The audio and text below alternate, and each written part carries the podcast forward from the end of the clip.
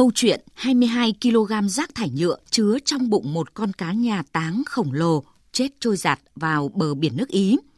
Hay trước đó là 40 kg rác thải nhựa trong bụng một con cá voi chết ở bờ biển Philippines, khiến nhiều người tỏ rõ sự lo lắng và quan ngại.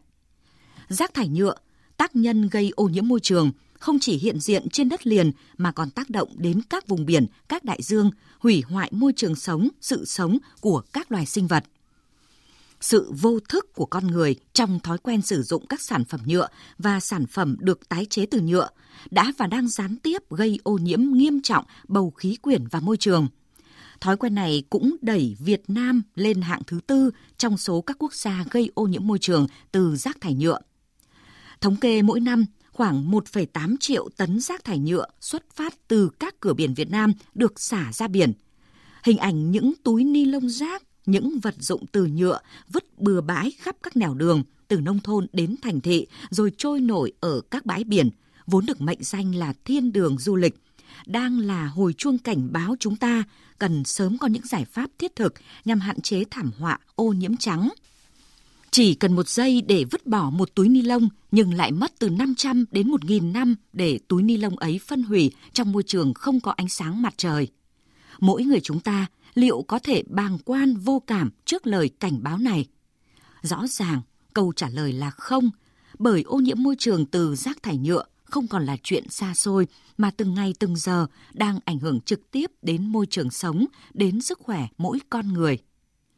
Đáng mừng là hiện nay, nhiều giải pháp sáng tạo đã được ứng dụng vào cuộc sống nhằm hạn chế thói quen sử dụng các sản phẩm nhựa trong sinh hoạt hàng ngày. Đó là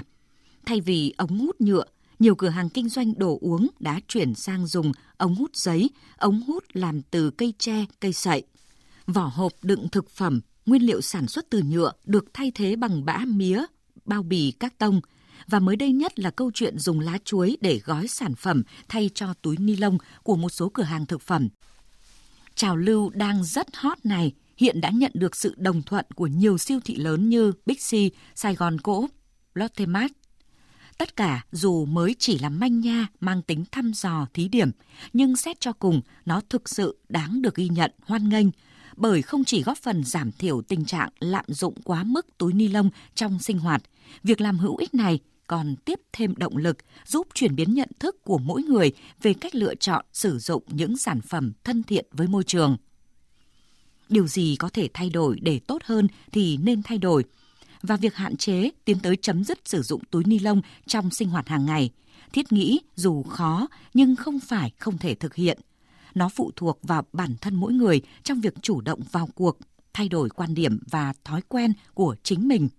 Những hành động nhỏ nhưng mang một ý nghĩa lớn như những đốm lửa sẽ khiến những điều hay, bổ ích được lan tỏa rộng rãi trong cộng đồng.